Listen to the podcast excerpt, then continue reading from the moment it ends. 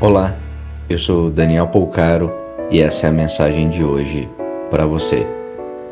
O medo é algo tão arraigado em nossa crença que chegamos a ter medo de sentir medo.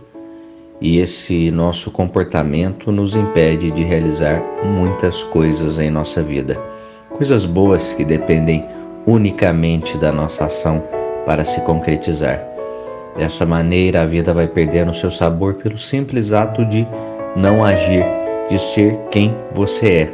Pare um instante e reveja suas crenças limitantes. Pense nisso, compartilhe com quem você ama.